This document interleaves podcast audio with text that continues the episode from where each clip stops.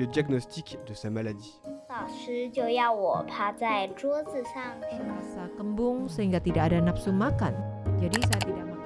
Hello，你好，你现在听到的是少年报道者的读报新闻，我是小管家报道仔。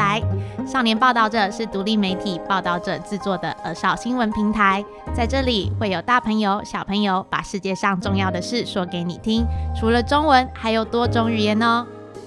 请把耳朵打开，让报道仔为你服务，一起来收听好新闻。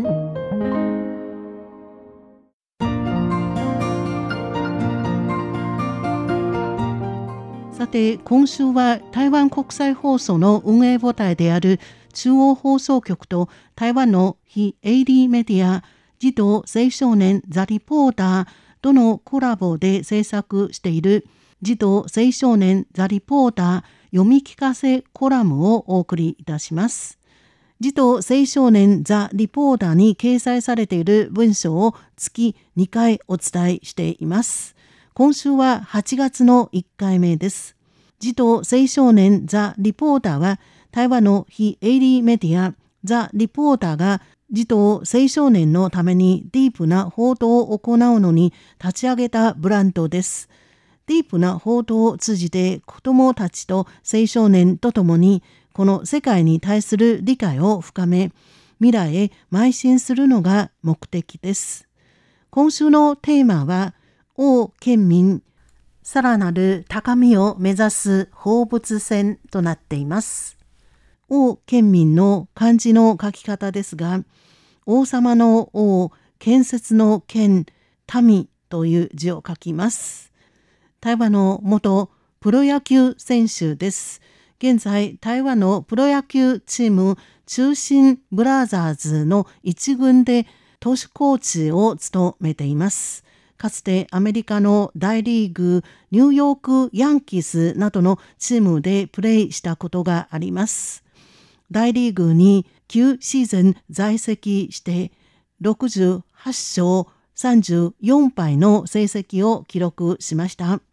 アメリカのメジャーリーグベースボールでアジア人史上初の最多勝利を獲得しています。台湾のメディアが王県民元選手を報道した際、よく台湾の光という4文字を使っています。つまり台湾の誇りという意味です。アメリカのメディアが当時の王県民投手を報道したとき、スター・オブ・台湾、台湾・ライティング、エース・オブ・サイレンスなどと称し、その活躍ぶりと大人気を王県民現象と呼んでいます。今週は児童青少年ザ・リポーターの私の14歳というコラムから王県民元当主に関する文章王県民さらなる高みを目指す放物線と題してお伝えいたします。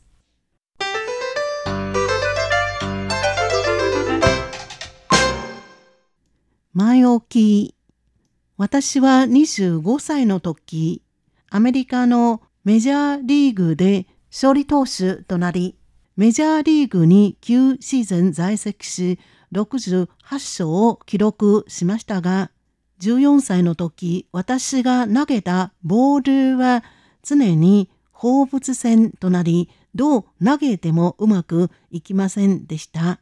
その時私の後輩各王子選手の好成績を健忘の眼差しで見ただけで自分は登板のチャンスさえもなかったのです。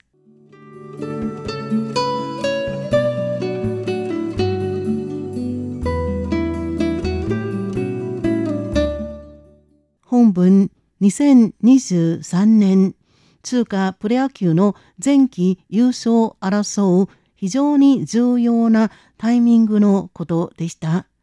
中心ブラザーズは私を2軍から1軍に昇格しました。同じ投手コーチですけれども仕事の内容がだいぶ変わりました。もともと私は若い投手の訓練と育成を担当していましたが今は戦術と戦略のほか成績のプレッシャーもあります。生活リズムも大きく変わりました。これは私にとって新たな挑戦となっています。しかし新しいことを学ぶのは私にとって楽しいことです。でも同じ時期に一つの悩みが出てきました。それはと言いますと私の長男です。今年の夏、アメリカの中学校から卒業します。私と妻はもともと彼に台湾に帰ってきてもらってアメリカンスクールに進学させて大学に上がるときまたアメリカに行ってもらって進学するとこういうふうに考えていました。しかし最近長男は妻にアメリカの高校に進学し引き続き野球をやりたいと言いました。私と妻はどちらかと言いますと子供の趣味趣向に合わせるタイプです。もちろん彼らが正しい選択をするようなこともサポートしています。もうすぐ高校に進学する長男を見ますと私は自分のこの年齢のことを思い出しました。私と長男の成長の環境には大きな差があります。勉強と野球に対する台湾とアメリカの文化的背景が完全に違うのです。しかし私思うにはどんな時代においてもまず自分は何が欲しいかを確かめなければいけません。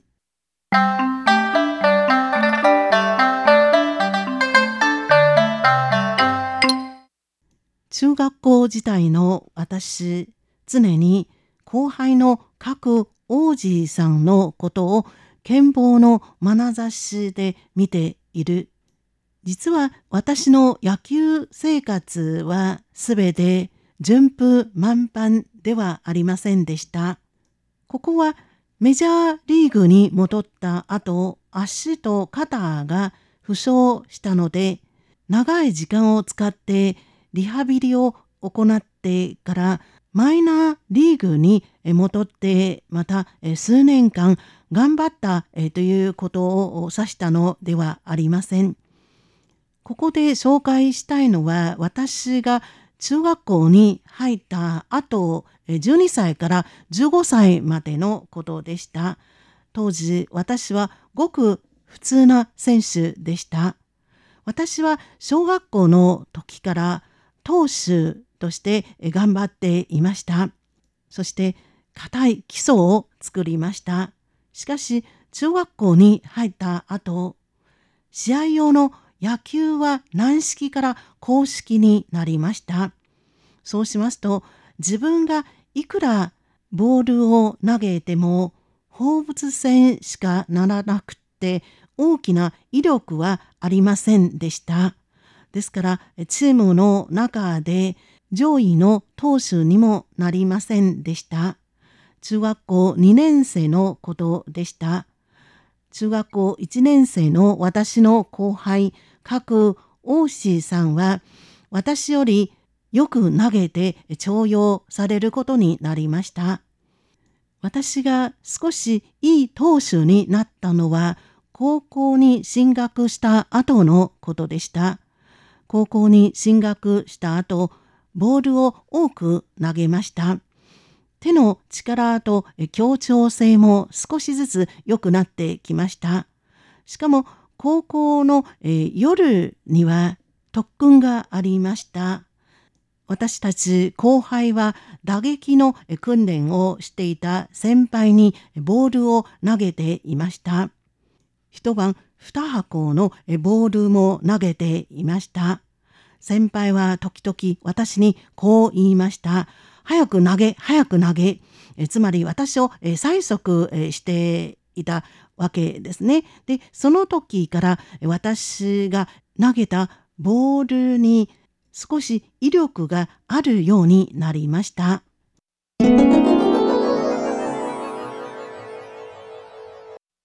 中華プロ野球を目標に猛練習。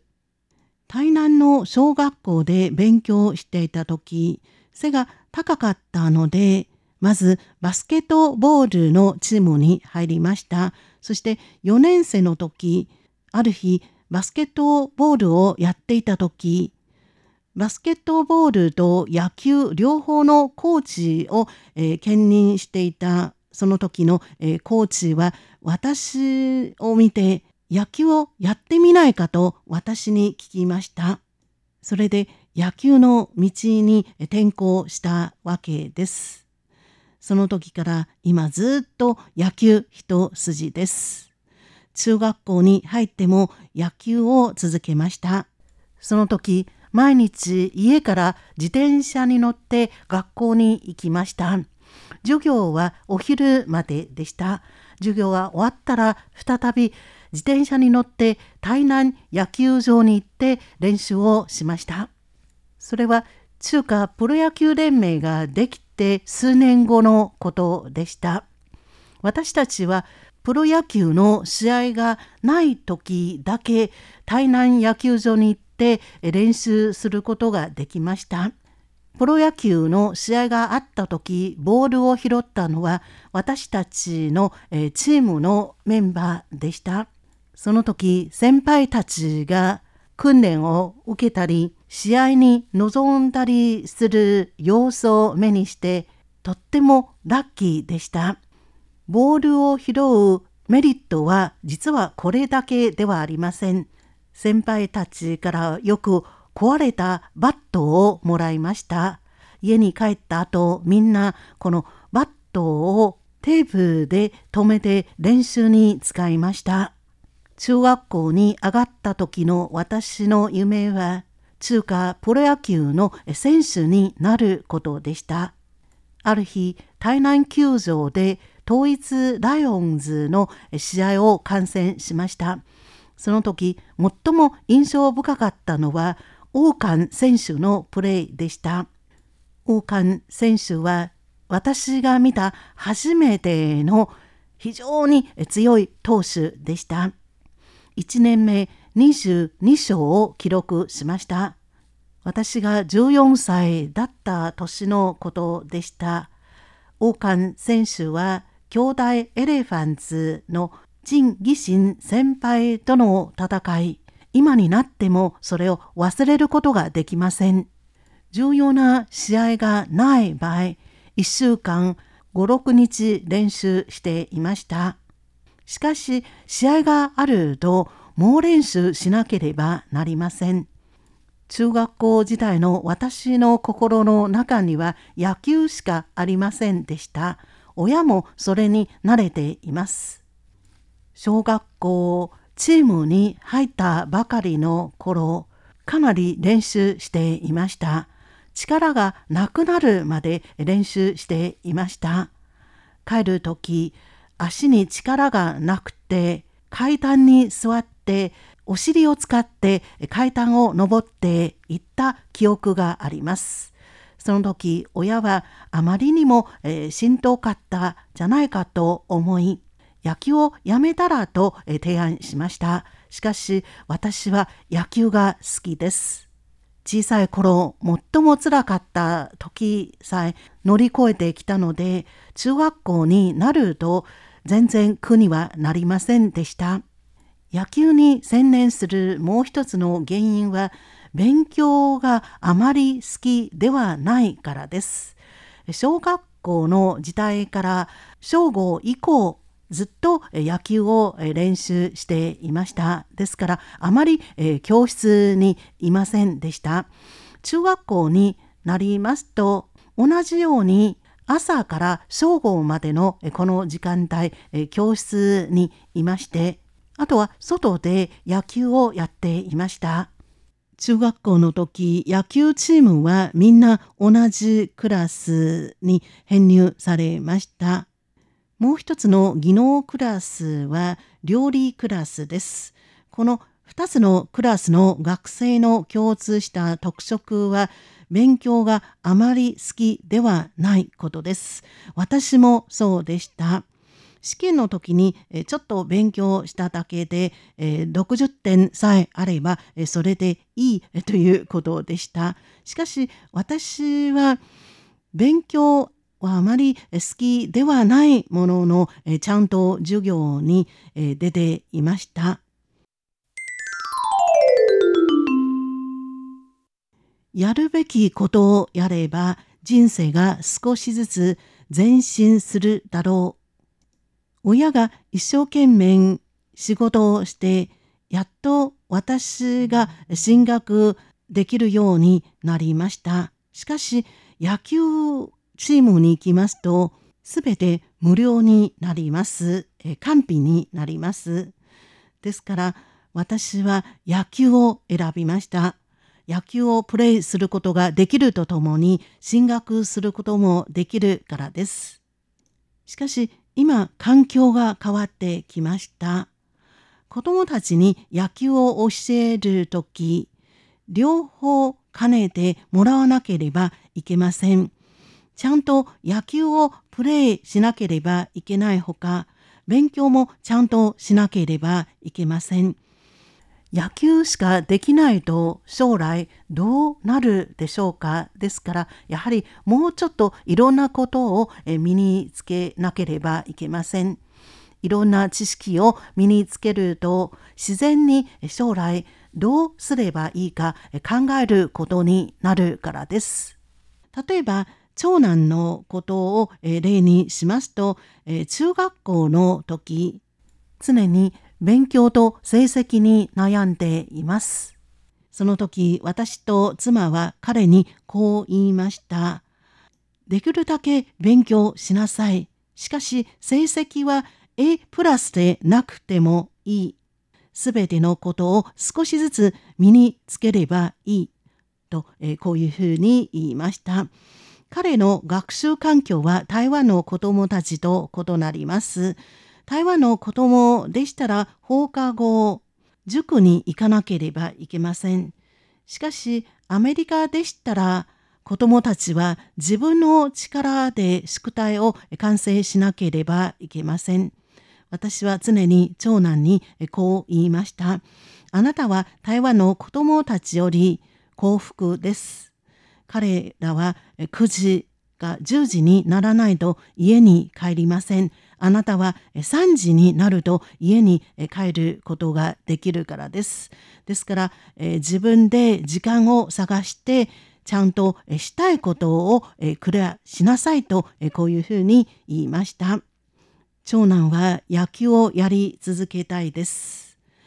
学校の野球チームに入る試験もパスしました。私たちはすべて彼への決定を尊重しています。支持しています。しかし彼にもこう言いました。学校の宿題はちゃんと時間通りに出しなさい。やるべきことはちゃんとやりなさい。野球をやりたければちゃんと野球をやりなさい。そうしますと彼は野球をやるためになるべく宿題をその前に、えー、完成するようにしています。時々自分の子供を羨ましがっています。なぜかと言いますと、私の角度から見れば、彼らがこの年齢にできることは私の時代より多くなっているからです。少なくとも資料の、えー、吸収、えー、この辺は私たちよりずっと、えー、優れているからです。私たち、え小さい頃から、えずっと野球に専念してきた子どもたち将来の道は実はそんなに広くありません。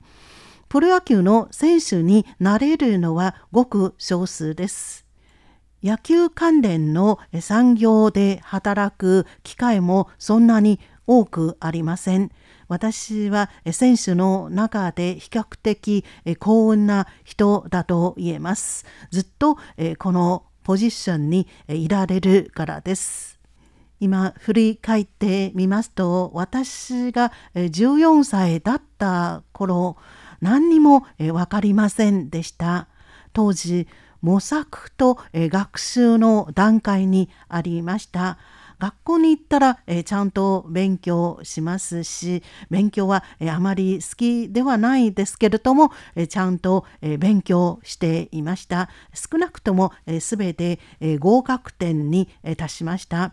で、え、チームに行きますとコーチの話を聞いてちゃんと練習をしていました。その時優れた選手とは言えなかったんですけれども少なくともずっとこの野球を続けてきました。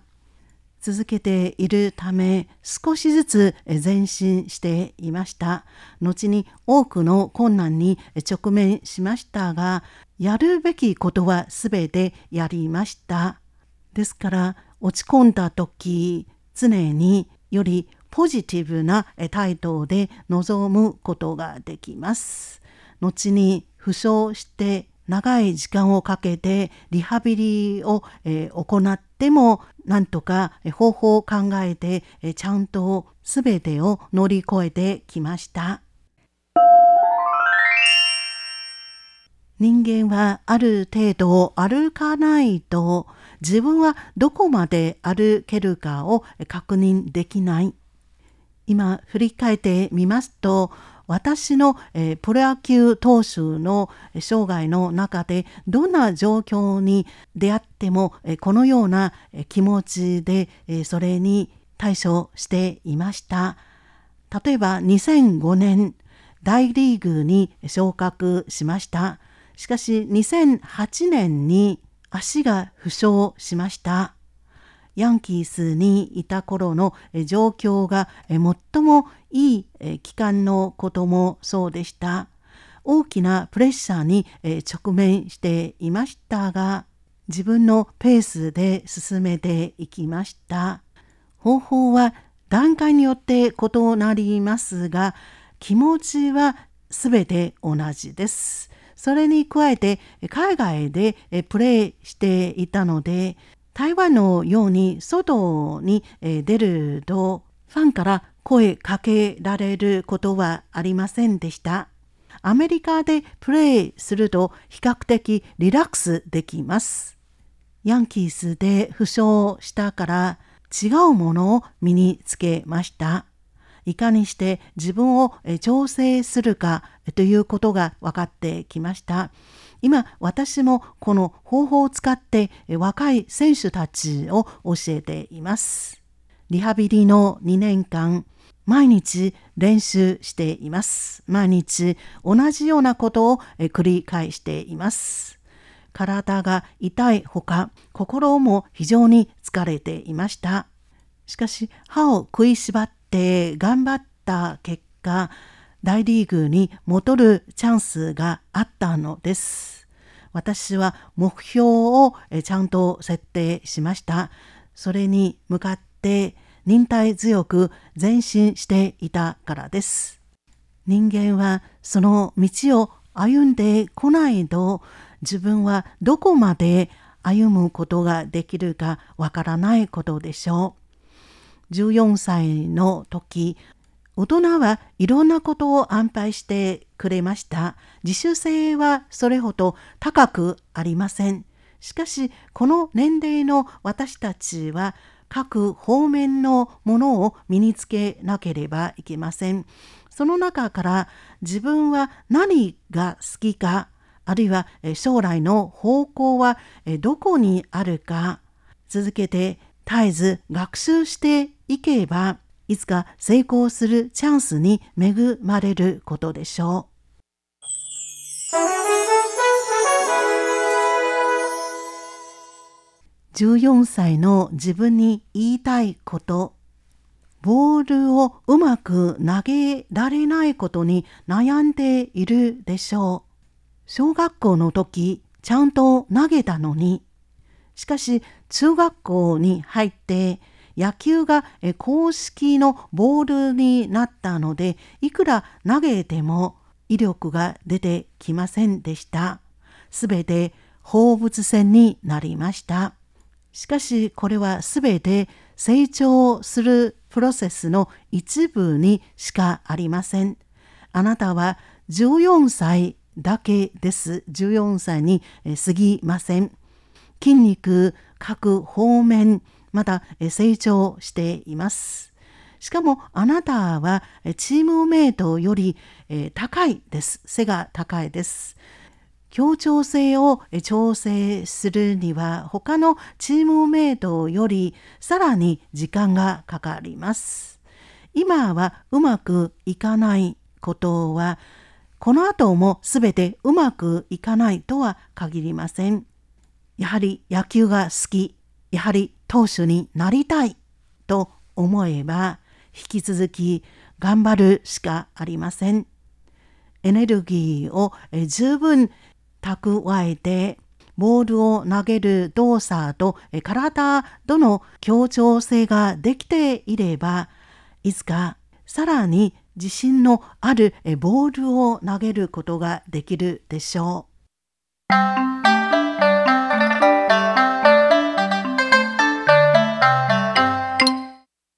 今週は台湾国際放送の運営母体である中央放送局と台湾の非 AD メディア児童青少年ザ・リポーターとのコラボで制作している児童青少年ザ・リポーター読み聞かせコラムをお送りいたしました。